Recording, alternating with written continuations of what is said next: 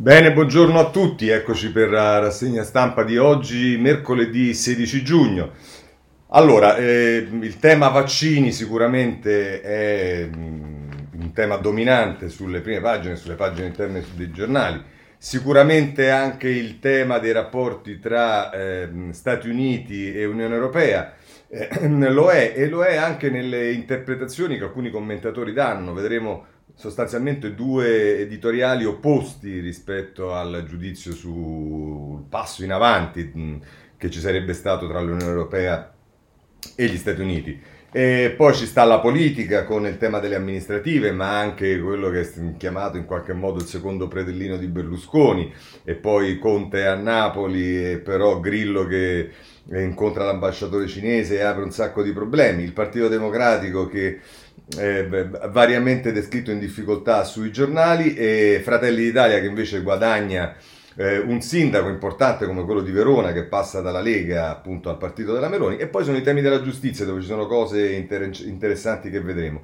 Eh, oggi Zaki compie 30 anni ed è in eh, galera ancora in Egitto e su questo ci sono vari articoli e tra l'altro vi segnalo, spero di riuscire a leggerne una parte, un articolo, una un, un, un, editoriale diciamo di Ilaria Cucchi eh, sulla stampa. Ma direi di partire subito con eh, USA e Unione Europea. Eh, il, il, Corriere della Sera se ne occupa eh, dopo i vaccini, eh, nelle pagine eh, a, a, partire dalla pagina 7, 8, tra USA e Unione Europea è tregua sui dazi, accordo sul caso Airbus Boeing, Biden a Bruxelles dove Trump non era mai andato, dopo 17 anni prima intesa eh, sugli aerei. Eh, mh,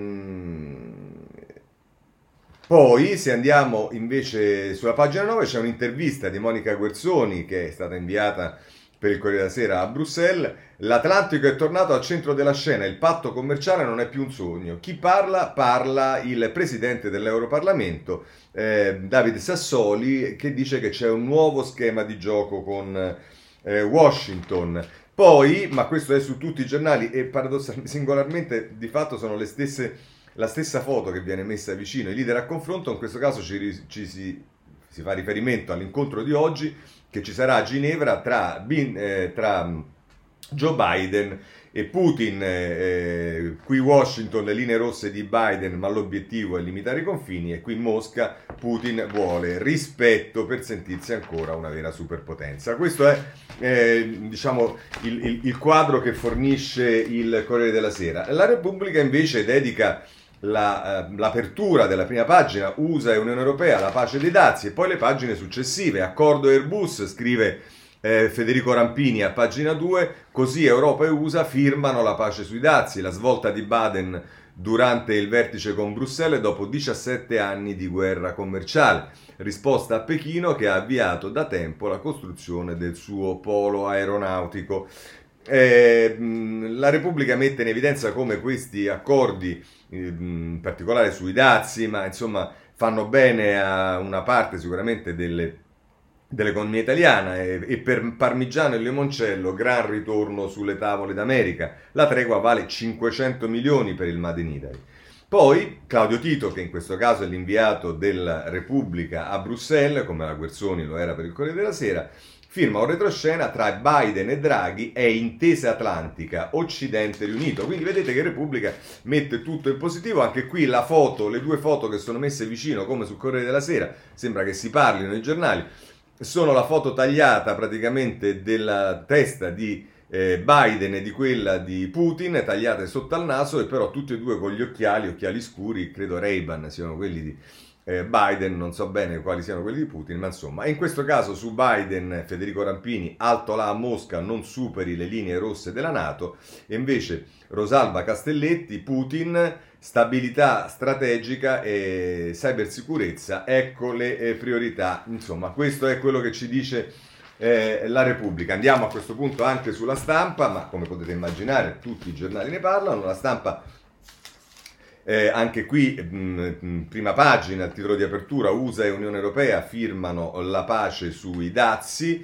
E, mh, e, eh, pagina 4, Joe Biden, eh, eh, ecco no, anche, scusate, la pagina 2 e 3 è dedicata ai rapporti con eh, con, eh, tra, la, tra, gli USA e l'Unione Europea, di nuovo qui ci sono le dichiarazioni di Sassoli, ora l'accordo commerciale per affrontare insieme alla Cina, e poi però a proposito dell'incontro di oggi tra Biden e Putin, eh, sono due pagine, Paolo Mastrolilli a pagina 4 e Anna eh, Zafesova a pagina 5, su Joe Biden che dice hacker, diritti e spie, l'americano guarderà i killer negli occhi, il presidente USA si è allenato al faccia a faccia con cinque collaboratori, nessun tema intoccabile, il nodo del nucleare e degli oppositori. E poi eh, invece su Putin lo zar è all'angolo, invaligia i segreti per rilanciare il mito, priorità eh, a Ucraina e Medio Oriente, nessuna concessione su Navalny, l'incontro serve a rafforzare l'immagine della grande Russia. Insomma, Così la mettono i giornali. Ma allora vediamo un attimo poi come la mettono eh, i commentatori. Abbiamo, eh, voglio segnalarvi, Bonanni sulla Repubblica in prima pagina, la nuova stagione in cui tutto cambia e il bilancio che ne trae Bonanni poi a pagina 26 è direi del tutto positivo. La chiusura del contenzioso, scrive Boeing Airbus, che durava da 17 anni attraverso amministrazioni sia democratiche sia repubblicane, l'impegno a risolvere anche la disputa sull'acciaio lanciata da Trump nella sua crociata anti-europea, la creazione di un consiglio di cooperazione che per la prima volta istituisce uno strumento bilaterale tra gli Stati Uniti e l'Unione Europea, sono decisioni politiche che dimostrano come per Washington l'Europa non sia solo una controparte commerciale, ma, virgolette, il nostro partner naturale, come ha detto Biden durante il summit. E conclude così Bonanni. È la prima volta infatti che gli Stati Uniti scelgono come loro interlocutore politico non questa o quella capitale europea, ma l'Unione Europea nel suo complesso, rappresentata dalle sue istituzioni comuni. Per l'Europa, a lungo snobbata, che secondo Kissinger non aveva neppure un numero di telefono, è una rivincita non da poco.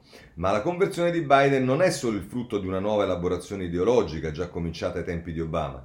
Le grandi questioni che oggi stanno a cuore agli USA, la lotta all'epidemia, la difesa del clima, la tassazione delle multinazionali, le regole dell'intelligenza artificiale, la cybersicurezza, la tutela del commercio internazionale, non falsato dagli aiuti di Stato, oggi possono essere affrontate solo con l'Unione Europea nel suo complesso. Non avrebbe senso per Washington discuterne in bilaterale con Parigi o con Berlino.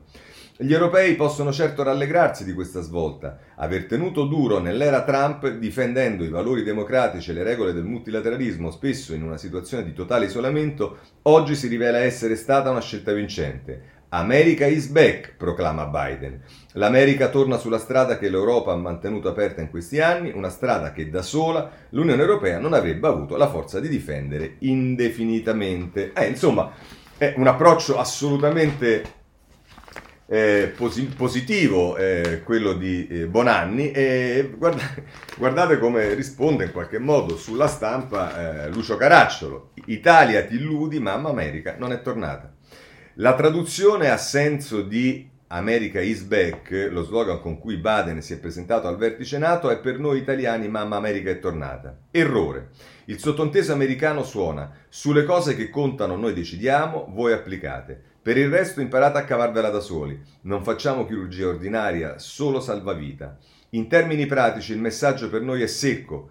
La matassa libico-mediterranea è affare per italiani e altri europei. Vi daremo una mano coi turchi, ma spetta anzitutto a voi curare la tranquillità delle vostre frontiere. Il Biden reale, non quello retorico, non è poi così lontano da Trump, perché entrambi ammiragli sulla tolda di una corazza l'America che non può né vuole invertire la rotta a ogni cambio di amministrazione, altrimenti si, sarebbe da tempo autoaffondata.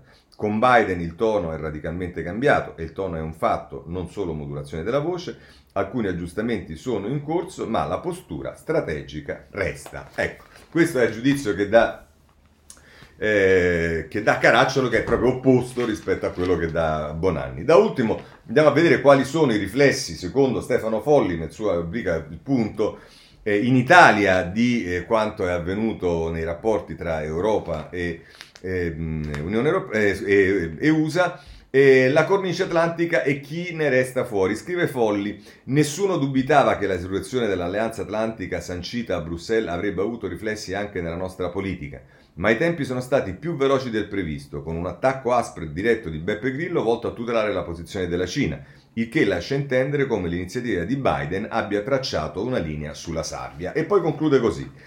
Quello che in passato fu un equilibrio garantito da un assetto politico di CE alleati, oggi ruota intorno a una singola persona, dietro cui il sistema è, è sfilacciato ed evanescente. La persona sarebbe Draghi. Eh?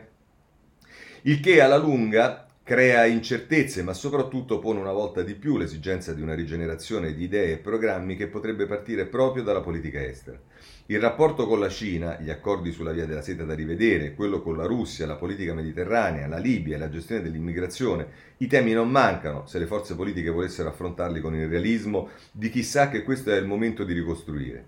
È comunque la via obbligata per chi si candida a governare nei prossimi anni. Ciò vale sia per le forze tradizionali del centro-sinistra e della destra moderata, sia per i nuovi attori sovranisti della Lega di Salvini a Fratelli d'Italia perché è evidente che il peso dell'Italia nel mondo si deciderà sulle scelte concrete e non sugli schemi ideologici. Quanto a chi si colloca legittimamente fuori dalla cornice neoatlantica e si schiera con Pechino, come appunto i 5 Stelle di Grillo, Di Maio parla già un'altra lingua, Conte è ancora impacciato, è prevedibile che rimarrà escluso dai futuri governi politici, proprio come il vecchio PC fu frenato dal rapporto con l'Unione Sovietica. Così eh, Stefano Folli sulle implicazioni italiane. Possiamo chiudere eh, questo capitolo, andare invece al capitolo vaccini.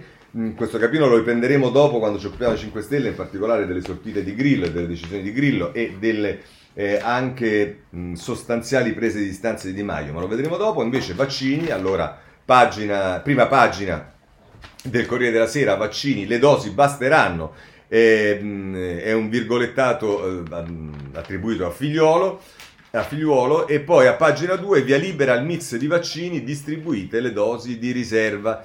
Le rassicurazioni del generale Figliuolo, il nostro piano resta sostenibile, dietro fonte di De Luca, vaccinazione eterologa anche in campagna. Ieri abbiamo letto che De Luca invece eh, si, sarebbe, eh, si era opposto eh, alla, alla eterologa. Tra l'altro nel taglio basso così mh, mm, ci togliamo anche questo, c'è il tema del Green Pass, tutto pronto per il Green Pass, la richiesta anche al medico non serve in hotel e ristoranti, la ottengono i vaccinati, i guariti e chi fa il tampone. Oh, se poi eh, volete sapere qual è eh, la posizione di, una, di un immunologo, in particolare di Abrignani, che è membro del CTS, a proposito del mix, dice sistema sicuro e più potente, così 15 trombosi saranno evitate. E, ehm, eh, l'alternanza delle dosi già approvate in vari paesi come Canada e Germania accade pure con l'anti-influenzale. Ora, ascoltate bene perché vedremo ancora delle notizie su questo, ma poi eh, diciamo il, tema è molto controverso perché molti sostengono invece che i dati sono assolutamente incompleti per arrivare a fare affermazioni così sicure. Eh, la, Ehm, la, l'epidemia mm, diciamo, continua ad avere numeri bassi, anche se aumentano i decessi. In Lombardia eh, sono 81 i positivi alla nuova variante, e adesso affronteremo anche il tema delle varianti. E, e, e qui diciamo eh, vabbè praticamente insomma ci sono stati credo se non ricordo male 86 morti ma è sceso a 0,6 il, il mm, tasso di contagio, quindi perché sono stati fatti più tamponi. Ma vi dicevo adesso sui vaccini, su tutti i giornali trovate questa storia del mix, dell'eterologa e compagnia bella. Voglio leggervi due eh, eh, prese di posizione editoriali, uno di eh, Roberto Gressi sul Corriere della Sera, Il dovere di decidere, qui si fa eh, il racconto di tutto quello che è successo, 127.000 dei 101 morti che ci sono stati fino ad oggi, i sacrifici, le cose e via dicendo, e poi si va a pagina 30 dove prosegue questo ehm, eh, intervento e, e, la mette così. Ieri ci sono stati 1255 contagi e 63 morti, molti, moltissimi in meno rispetto ai giorni bui, ma 27 in più del giorno precedente. La sfida non è finita, anche se il tasso di positività è sceso allo 0,6%, il più basso da sempre. Oltre 28 milioni di italiani hanno ottenuto la prima iniezione vaccinale, più di 14 milioni hanno completato il percorso con il richiamo. C'è pieno motivo per essere ottimisti e per non concedersi pause. Domani, stando a quello che pare deciso al momento, si riuniranno il governo e i presidenti delle regioni. Hanno un dovere rinunciabile, discutere, non nascondere nulla, fare chiarezza con tutti i dati che hanno a disposizione e alla fine decidere. scegliere la via migliore per proseguire la campagna vaccinale in modo assolutamente unitario, vietati trucchi e smarcamenti. Questo paese di fronte alla pandemia ha scelto la strada dell'unità nazionale proprio per impedire che interessi personali o di partito potessero gettare ombre sul percorso migliore da seguire. È anche miope pensare che strizzare l'occhio alle legittime paure di chi aspetta la seconda dose del farmaco possa recare dei vantaggi. Dire che gli italiani vengono usati come cavie non è vero e soprattutto non dà soluzioni, semina solo incertezze, timori, sfiducia. Governare vuol dire scegliere, assumersi le responsabilità ed essere pronti a rispondere. Non ci sono scorciatoie, mai. Di sicuro non ci sono quando si affronta una partita come questa. Ora, anche qui invece c'è un intervento e lo pubblica il foglio che diciamo si schiera apertamente contro l'utilizzo dell'eterologa con addirittura tre articoli sulla prima pagina e poi proseguono le pagine interne, ma credo che quello più significativo sia quello di Luca Pani. Luca Pani chi è? È l'ex presidente dell'AIFA, se non sbaglio, dal 2011 al 2016. Dice non ci si capisce più niente, nemmeno il fatto che una pezza sopra l'altra hanno trasformato la saga AstraZeneca in un mostro figlio della paranoia e dell'avversione alla responsabilità. Il danno più preoccupante è la gravissima perdita di credibilità delle agenzie regolatorie dei medici, dei medicinali, che dovrebbero promuovere e proteggere la salute umana grazie all'uso corretto dei prodotti farmaceutici. È stato invece un tutti contro tutti, a colpi di tweet stizziti di domenica mattina e procedimenti quantomeno discutibili il giorno seguente.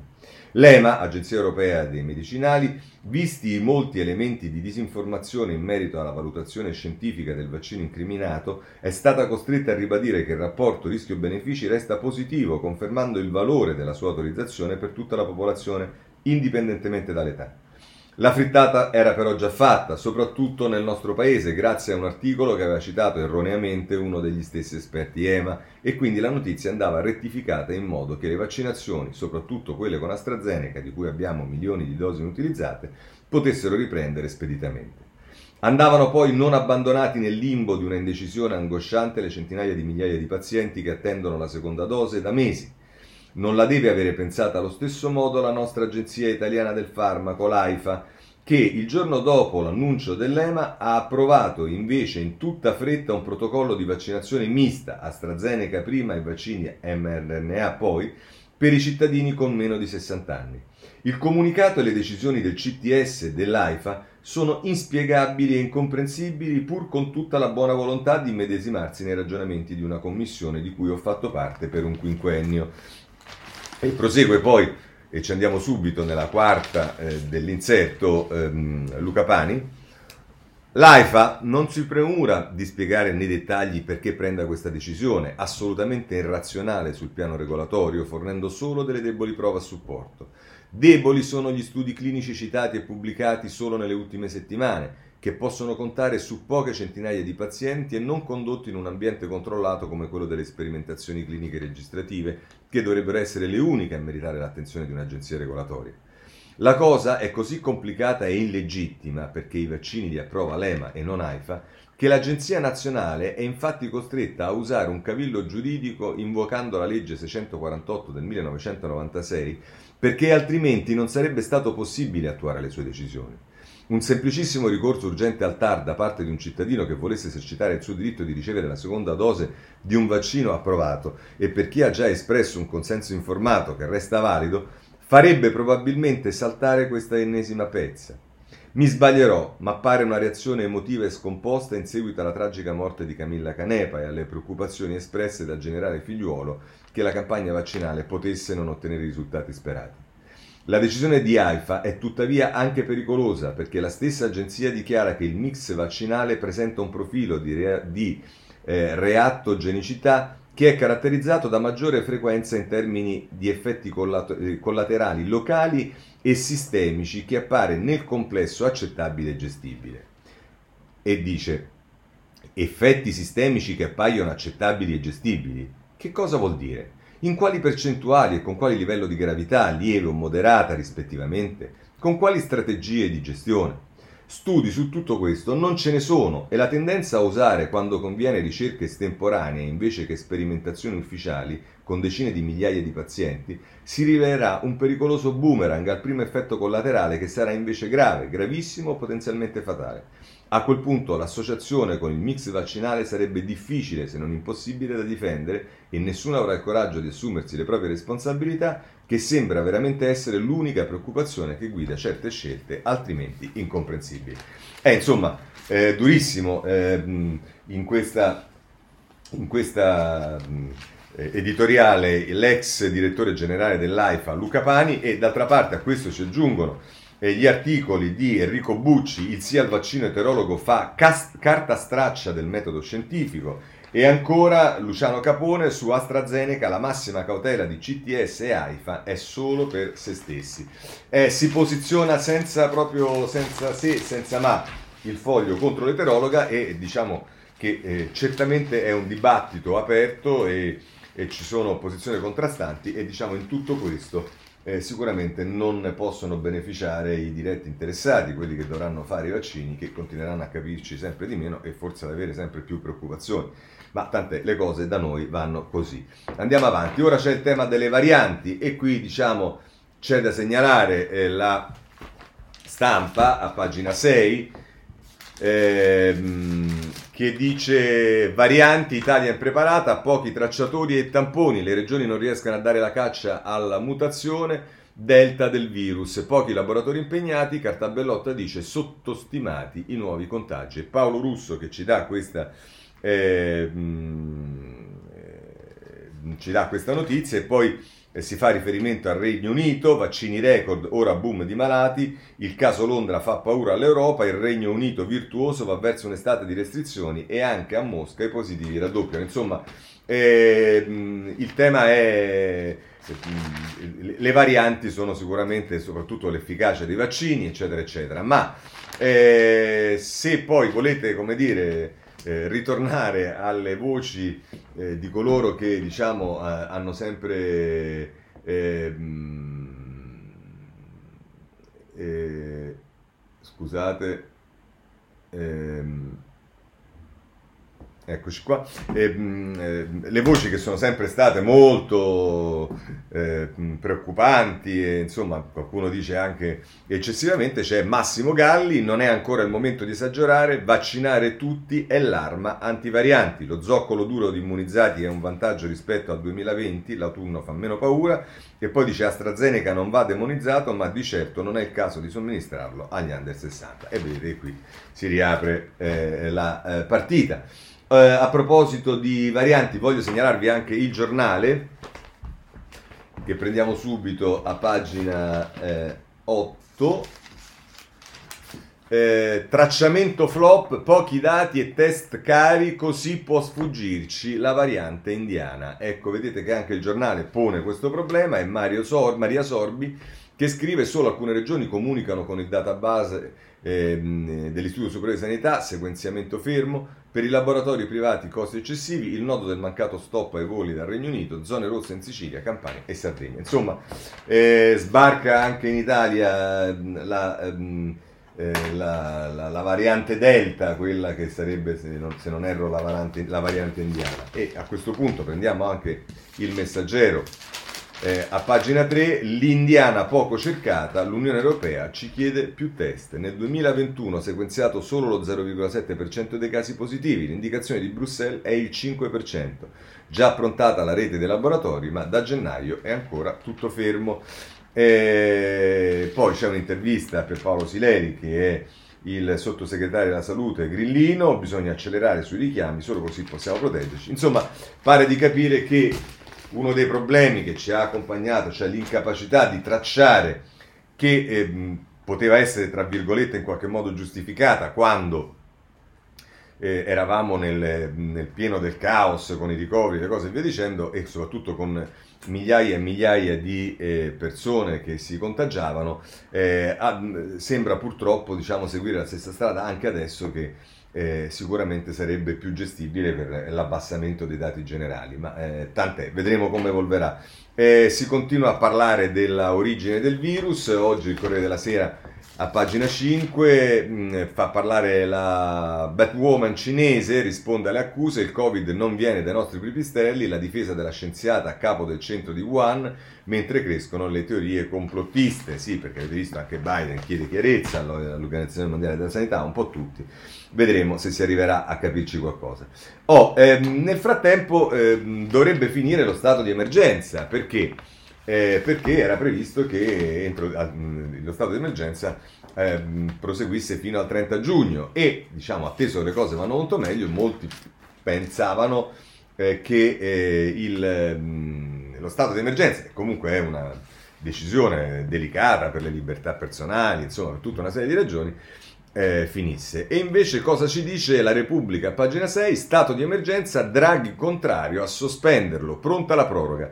Il Premier è orientato a prolungare la scadenza a fine anno, rivolta dei medici sulla seconda dose per chi ha fatto AstraZeneca, va bene, ma questa è un'altra cosa. Allora, siccome di questo si occupano anche altri giornali, eh, vediamo eh, in particolare la stampa a pagina 7 eh, che dice eh, l'emergenza è finita, il 31 luglio si concludono i, ah, ecco, il 31 luglio, scusate, i 18 mesi di poteri speciali inaugurati da Conte, rimarranno attivi il CTS e il ruolo di figliolo per fronteggiare altre ondate. Così Niccolò Caratelli eh, ci spiega che in realtà non sarà prorogata in quanto tale tutta eh, la, lo stato di emergenza, ma saranno mantenute alcune strutture. Ehm, eh, bisogna capire eh, effettivamente che cosa eh, accadrà e eh, diciamo il messaggero lo spara in prima pagina, l'emergenza verso la proroga, Palazzo Chigi l'ipotesi dei pieni poteri fino a dicembre per gestire vaccini e rischio contagi, c'è il post vacanze, la pandemia non si è esaurita e, e poi appunto ehm, l'Unione Europea che ci fa, chiede di fare più test sulla variante Delta. Insomma, eh, mi pare di capire che in, in tutto in parte, ma insomma lo stato di emergenza ce lo terremo. La stampa, voglio segnalarvi a pagina 9, si occupa del tema invece del sistema sanitario. L'Italia si scopre senza medici di famiglia, fra 6 anni 15 milioni di pazienti scoperti, corsa alla pensione, scarso ricambio. L'effetto pandemia ha aggravato un problema strutturale da nord a sud. Nelle province di Cuneo e Biella la situazione è preoccupante ormai da anni e ovviamente la stampa si occupa in particolare di, delle province della sua regione, ma è un problema che riguarda eh, tutta l'Italia. Eh, così come il problema che riguarda tutta l'Italia è quello della Movida eh, che diciamo, sta mh, eh, creando molti problemi tra i giovani e nei giovani. I giovani e ritorno della Movida, troppe violenze, servono regole e eh, c'è l'allarme nelle città dopo il Liberi Tutti, ordinanze d'Aspo ma anche Steward per favorire la ripresa della socialità, i timori del Viminale per infiltrazioni dietro gli attacchi nelle piazze. Questa è Alessandra Ziniti ehm, eh, che ci parla di quello che succede eh, in Italia. Bene, passiamo ora ai temi invece dell'economia. Il recovery, beh innanzitutto sole 24 ore, prima pagina recovery corsa agli eurobond, dormanda sette volte l'offerta per i primi 20 miliardi di emissioni, approvati i piani di Grecia, Danimarca, Portogallo, Spagna e Lussemburgo, ma insomma eh, ce lo dice anche eh, la Repubblica che a pagina 22 nelle pagine di economia ci dice che per l'appunto recovery tutto esaurito per il primo bond europeo, quindi il bond, la messa il circolo del bond è andata sicuramente eh, molto bene. Eh, per quanto riguarda i temi, vabbè, eh, c'è il tema della scuola, eh, la maturità, in questo senso vi segnalo la eh, Stamp, la Repubblica, pagina 10, Bianchi agli studenti, maturità non di serie B e la tesi in futuro resterà. Nel dialogo con i lettori di Repubblica anche l'impegno per rientrare tutti in classe a settembre, la storia deve tornare negli istituti tecnici. È il video forum che Repubblica ha fatto con il ministro. Ma se andiamo sulla stampa non troviamo soltanto ehm, le parole del ministro a pagina eh, 20, se non erro, vediamo se... Oh scritto bene, sì. Esame al via per 540.000, maxi orale, niente scritti, Bianchi dice non è di serie B, oggi i primi colloqui con la discussione di un elaborato multidisciplinare, valutate anche le passioni extrascolastiche, ma non fanno punteggio. Ma qui se volete ci sta anche un'intervista alla ex ministra Azzolina che dice diamo alle scuole maggiore aiuto psicologico. Anche se si riapre tutto per gli studenti il virus non è un capitolo chiuso, mi auguro che venga recuperato presto la formula classica e che da settembre si torni in classe, così dice la ministra eh, Azzolina. E invece segnali molto positivi per quanto riguarda il turismo, segnalo il Corriere della Sera, pagina 6. Eh, mare, monti e arte, tornano gli stranieri, presenze sud del 15%, Garavaglia, che è il ministro, dice stime confortanti dopo un orribile 2020, Toti dice Liguria, boom di prenotazioni. E, ehm, eh, sullo stesso tema vi segnalo il messaggero ehm, a pagina 4. Per ogni italiano all'estero, da noi due turisti stranieri. È l'estate della ripartenza. Tra giugno e settembre 12,3 milioni gli arrivi e 25 milioni per nottamenti, più 15% sul 2020. I nostri connazionali ricominciano a raggiungere le mete esotiche extra Unione Europea. E questo sul eh, messaggero e per quanto riguarda il turismo. Poi c'è tutto il tema del, ehm, del lavoro con il tema del blocco dei licenziamenti. In questo caso vi segnalo l'intervista che la stampa, pagina 13, fa al segretario della CGL Maurizio Landini. In piazza per fermare i licenziamenti, la mediazione del Premier non basta. Il segretario della CISL lancia la manifestazione insieme a CISL e Will per il 26 giugno. Subito riforme condivise, eravamo fatture sociali, evitiamo fratture sociali, le imprese non possono riorganizzarsi tagliando il personale. Dice Landini, stiamo contattando tutti i partiti, il Parlamento approvi un emendamento per, a, per rinviare ad ottobre, dice ancora serve una legge sulla rappresentatività, inaccettabili contratti firmati da sigle pirata e poi il diritto alla formazione continua sarà decisivo per adattarsi al cambiamento. Questo Landini eh, che chiede ai partiti di firmare questo emendamento, ma insomma i partiti stanno anche al governo, sarebbe abbastanza singolare che i partiti firmassero un emendamento che cambia la posizione di quanto stabilito dal Consiglio dei Ministri.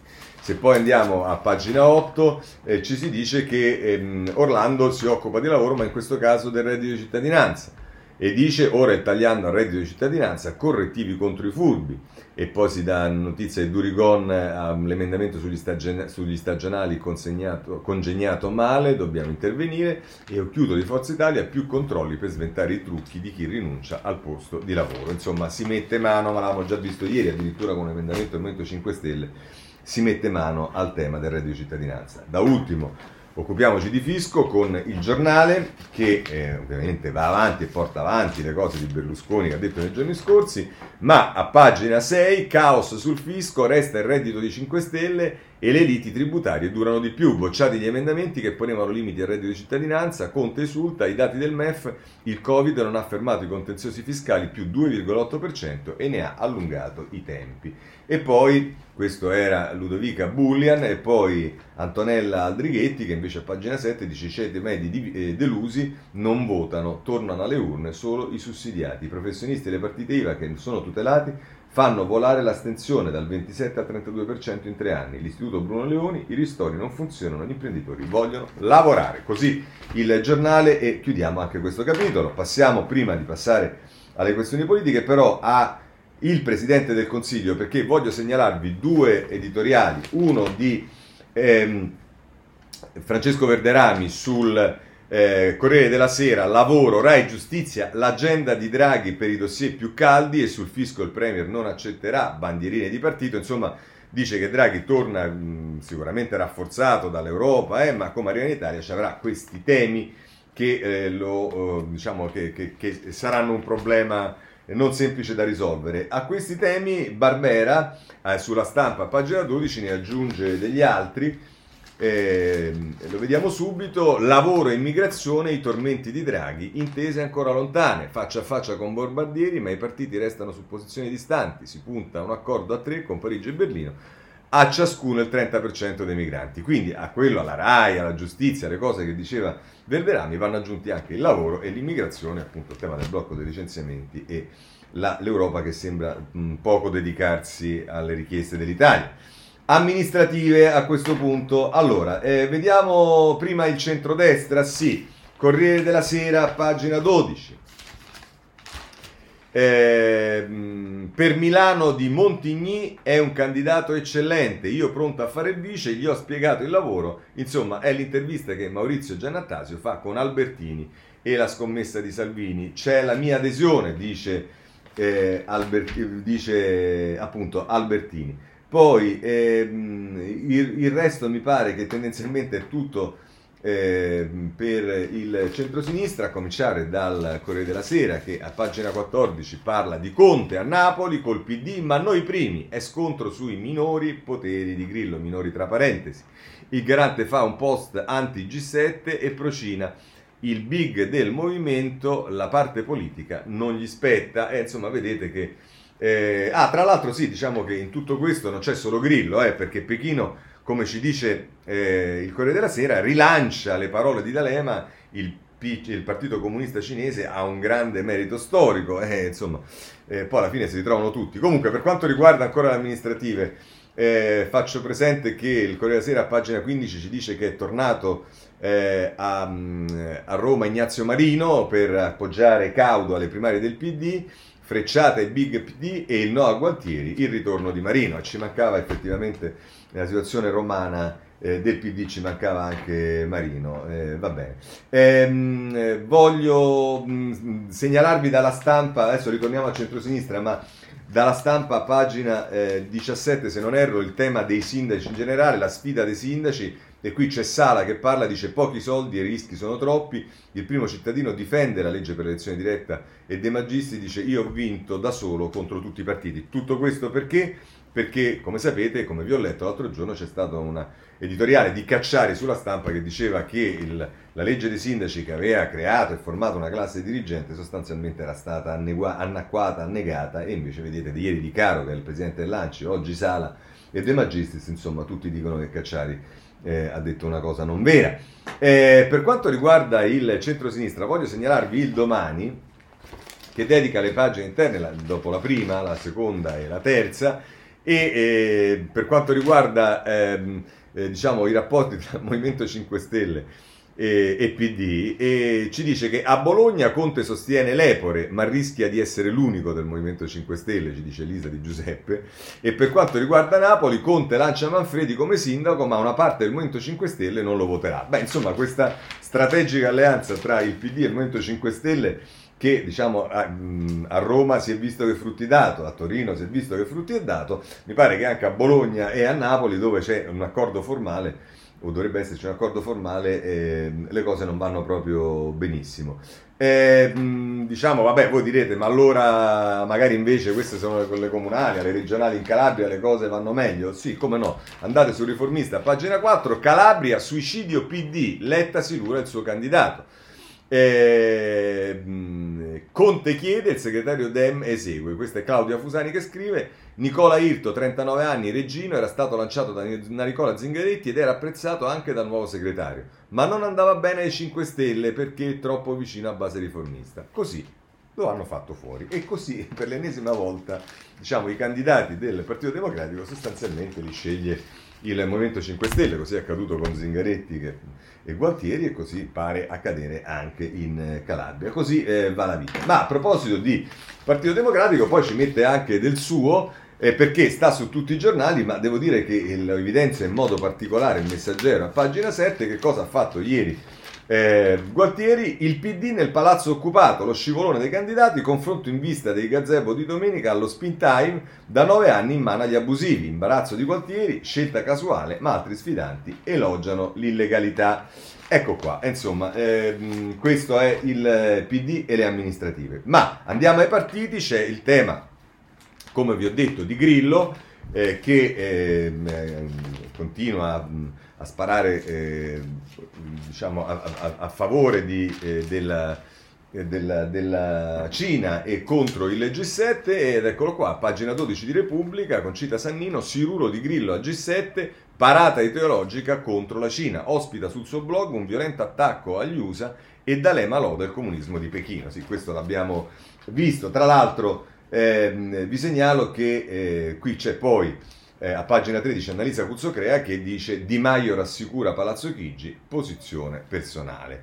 Eh, vabbè, insomma, sì, la rassicura si fa per dire, ma insomma, la posizione personale di Grillo eh, è abbastanza singolare sostenerla, ma insomma, oh, poi chiaramente, diciamo, se volete qualcuno che la mette un po' più, diciamo, strong, andate sul giornale, prima pagina, i grillo comunisti tradiscono Draghi, la Cina spacca la maggioranza, Movimento 5 Stelle contro la Nato e D'Alema esalta Pechino, via della seta, respiratori e 5G, quanti affari così la mette il giornale. E se volete c'è anche un editoriale sul libro di del, del direttore Sallusti che eh, eh, dice il traditore Beppe sta con Pechino, se volete potete andarvela a leggere. Noi invece passiamo al Partito Democratico, qui voglio segnalarvi eh, la nuova iniziativa di Letta, che casualmente poi si chiama come la, la corrente di Bettini, ma questo...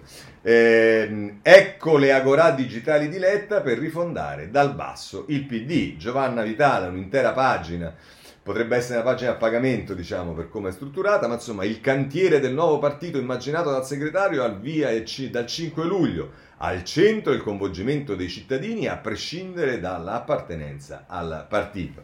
Le piazze potranno incontrarsi su una piattaforma online, ma anche in presenza. Insomma, sostanzialmente il Partito Democratico mette in pista una piattaforma telematica che magari cerca di fare concorrenza a quella grillina, che peraltro pare alla fine saranno due dopo che è saltata, ehm, che è saltata Rousseau. Eh, andate sul... Ehm, eh, lo stesso tema viene affrontato sulla stampa con Carlo Bertini, voto online è guerra di piattaforme, il PD lancia Agorà e sfida il Movimento 5 Stelle. Ecco, vedete, arriviamo a questo, Letta vuole coinvolgere gli iscritti con la partecipazione digitale, dopo Rousseau i grillini puntano su Sky Vote, Vote Cloud.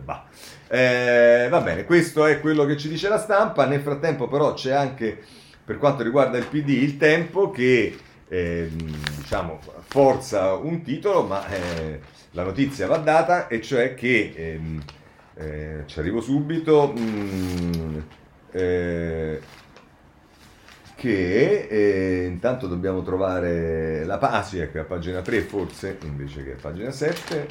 Ecco, il PD si sdebita con la sardina dal comune di Bologna 7.500 euro a Mattia Santori per la riqualificazione di un giardino. Il giovane dovrà rendere più fruibile l'area destinata al calcio al fine di rendere possibile anche l'attività del frisbee. Questo a Bologna. Va bene, data anche questa notizia, abbandoniamo il eh, Partito Democratico. Prima di andare sul eh, Forza Italia, però, è doveroso eh, dare informazione dell'articolo con cui Minzolini prende la direzione del giornale. Tra l'altro, eh, è accaduto ieri in concomitanza con eh, il, decesso del, eh, di Livio Caputo, che era il, direttore che mh, transitoriamente stava gestendo il giornale da quando si era dimesso Sallusti, e scrive tra l'altro eh, Minzolini, il mestiere del giornalista nella sua interpretazione migliore può essere intrapreso, svolto e coniugato con una sola parola, passione, è un mestiere che ti prende la vita e cui dedichi una vita, una vocazione, insomma una missione. Per cui è un paradosso che nell'epoca dell'informazione, mentre l'intero pianeta si regge sulla circolazione delle notizie sul web, sulle tv, sugli smartphone, sistema essenziale per la salvaguardia della democrazia dove c'è, o per esigerla dove non c'è, motore indispensabile per lo sviluppo dell'economia, i giornali siano in crisi.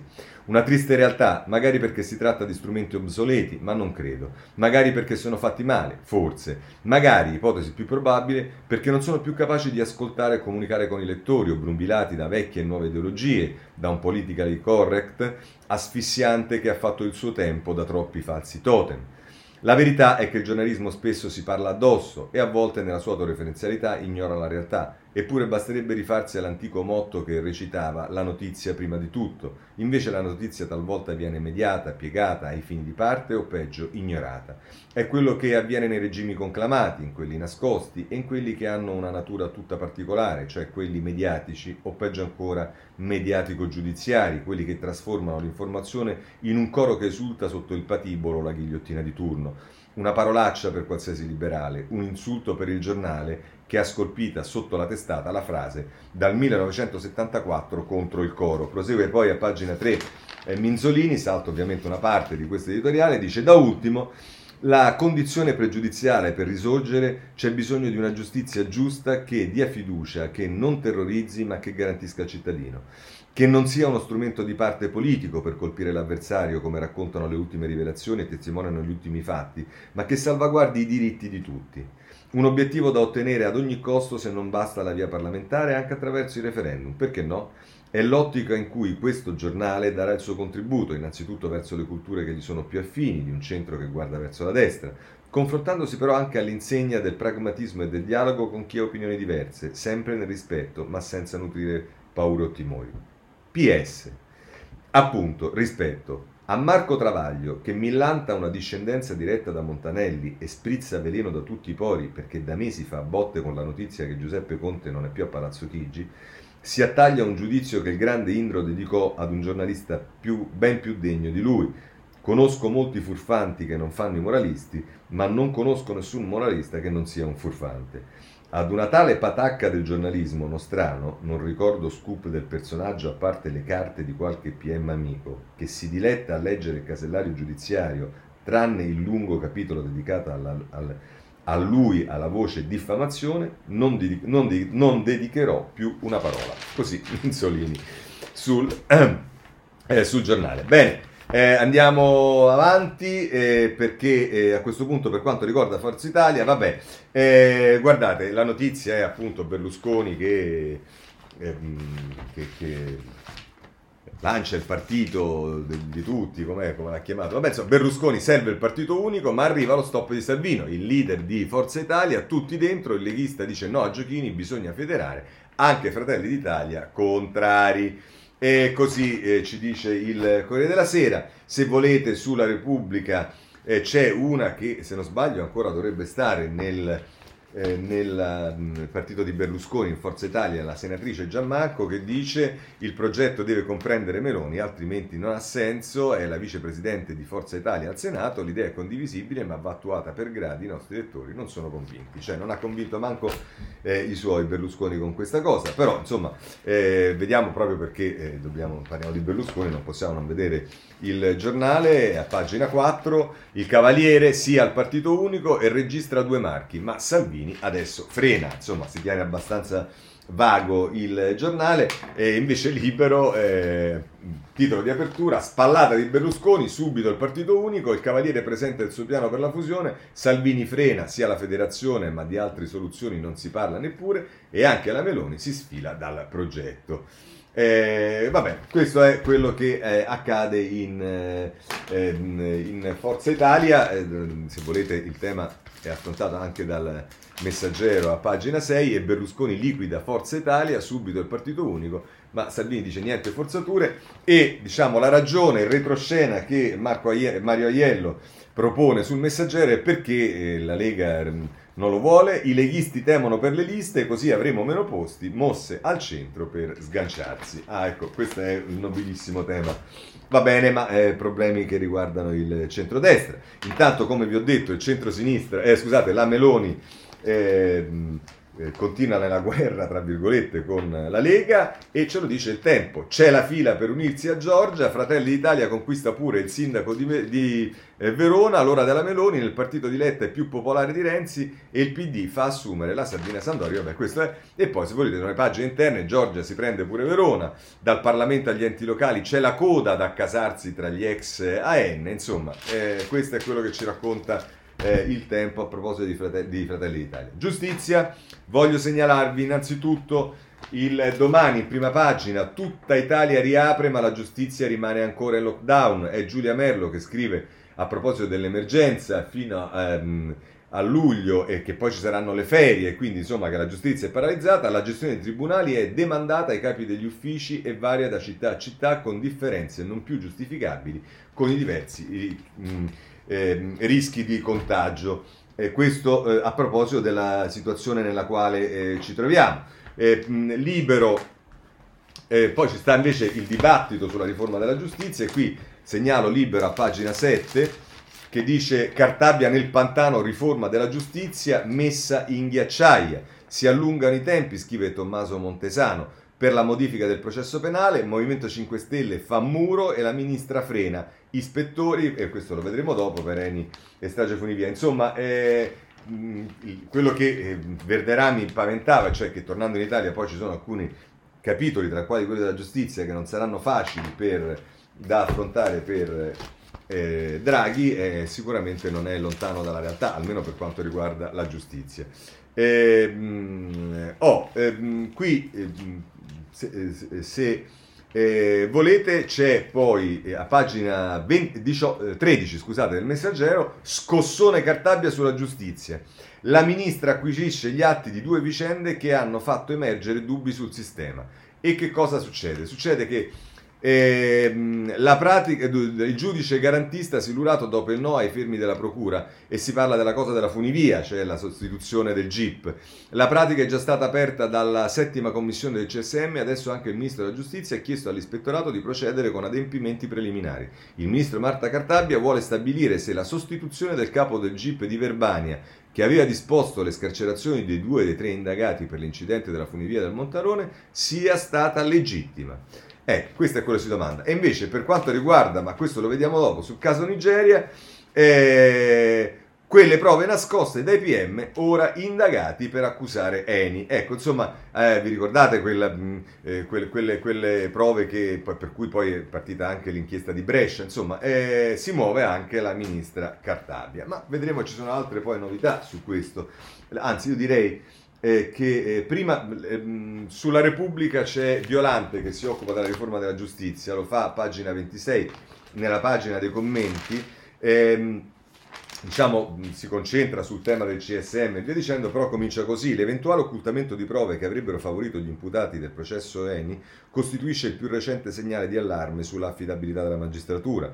Se l'accusa fosse fondata sarebbe compromessa la reputazione professionale di una parte della Procura di Milano. Se così non fosse sarebbe compromessa la serietà professionale dei magistrati di Brescia che hanno ordinato alla Polizia Giudiziaria di acquisire il contenuto dei PC dei colleghi di Milano.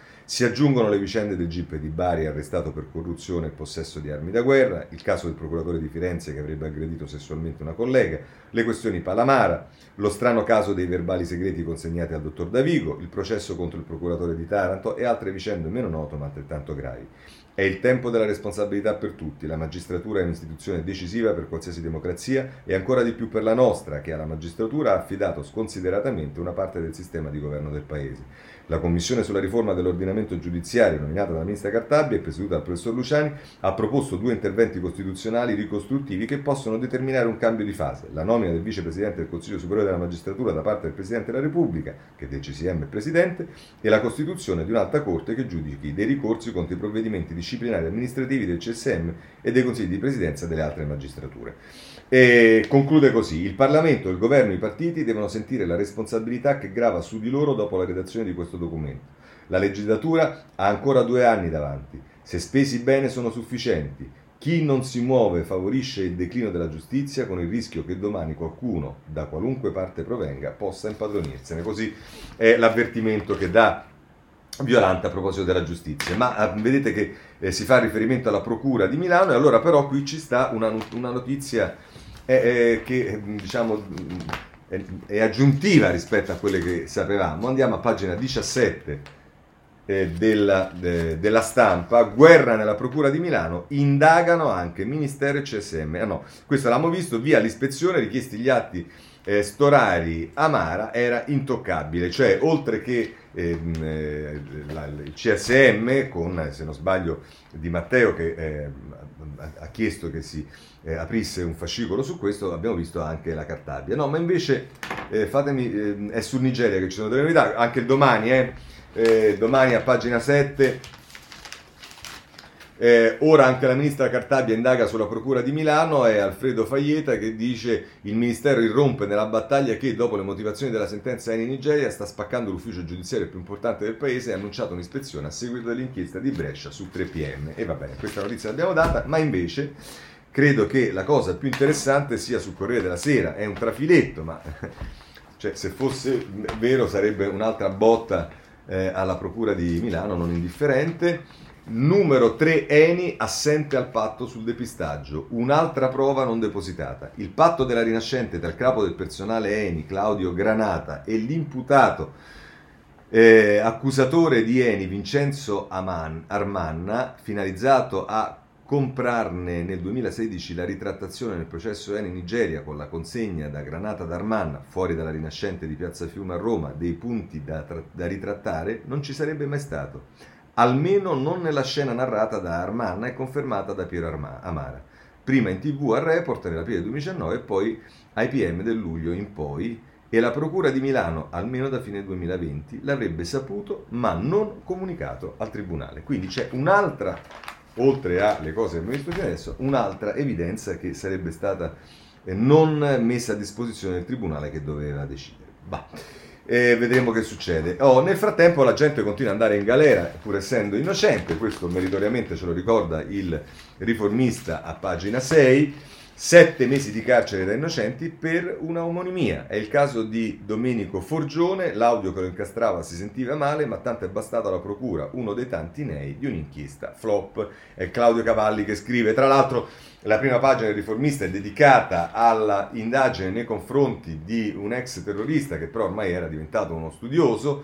Eh, PM fuori controllo accusano di terrorismo lo studioso del eh, del caso Moro, si parla di Paolo Persichetti, insomma credo che poi le accuse siano anche eh, molto pesanti, ma vedremo ovviamente come eh, evolverà. Ehm, voglio segnalarvi sempre dal, ehm, eh, sul riformista, ehm, a pagina, anzi diciamo andiamo prima sul foglio, nella pagina 3 eh, e la notizia è vietato criticare Gratteri. Punto, punito un PM che lo ha contestato, due pesi e due misure del CSM. La sezione disciplinare del CS del Consiglio della Suprema Magistratura ha sanzionato l'ex procuratore generale di Catanzaro, Otello Lupacchini, disponendo il suo trasferimento d'ufficio a Torino con funzione di sostituto procuratore generale e la perdita di anzianità di tre mesi. La colpa del magistrato è quella di aver mosso alcune critiche nel corso di intervista televisiva nei confronti del capo della procura di Catanzaro, Nicola Gratteri, all'indomani della maxi operazione contro l'andrangheta Rinascita Scott nel dicembre 2019. Interpellato sulla maxi inchiesta di Gratteri, Lupacchini pose l'attenzione sul mancato coordinamento da parte della Procura di Catanzaro. Se, sebbene possa sembrare paradossale, non so nulla più di quanto pubblicato dalla stampa, disse, e in quanto c'è la buona abitudine da parte della Procura distrettuale di Catanzaro di saltare di tutte le regole di coordinamento e collegamento con la Procura generale. Beh, insomma, cosa che non è peraltro campata per aria. E allora, se volete, Lupacchini è eh, oggetto dell'intera pagina 7 di Tiziana Maiolo, in questo mondo di capaci di tutto non c'è posto per un garantista. Sono entrato in magistratura quando i miei colleghi erano persone colte e per bene, forse sono io ad aver sbagliato tutto, dice il riformista, l'ex PG di Catanzaro, dopo la sentenza della sezione disciplinare. Questo sul eh, riformista. Sempre ehm, per chiudere col tema giustizia voglio segnalarvi Avvenire, eh, pagina 10, eh, si parla della, in questo caso della ministra, ma sul tema delle carceri, eh, salute mentale e sovraffollamento, Cartabia rilancia l'allarme carceri, il guardasigilli sono le priorità da affrontare e ricorda eh, i 397 agenti aggrediti in sei mesi, al palo le riforme dei processi, si attendono le proposte del governo e torna il nodo responsabilità dei giudici. Insomma, eh, così il, sull'avvenire a proposito della eh, Cartabia, ieri alla festa della polizia penitenziaria, se non sbaglio. Oh, segnalo dalla Repubblica che continua ad occuparsi di sgarbi. E adesso comincerà, vedete, lo stillicidio delle cose, ma insomma, eh, comunque per dovere di cronaca ve la do. Ora chiamo il ministro, così Sgarbi ostacolò l'inchiesta sulle telefalse. Le telefonate con Gallitelli, Pinotti e Franceschini. Il critico d'arte dice: Ero indignato, ma oggi c'è l'udienza. Fabio Tonacci ce ne parla e vedete domani Repubblica ne parlerà su quello che sarà successo all'udienza. Ehm, sempre da Repubblica, per passare ad altri argomenti, eh, vabbè, no, mm, questo veramente per inciso, ma insomma vale la pena di dirlo. Se Stellantis sceglie Melfi, superlinea dal 2024 per l'auto elettrica. Nello stabilimento in Basilicata, quattro modelli full electric.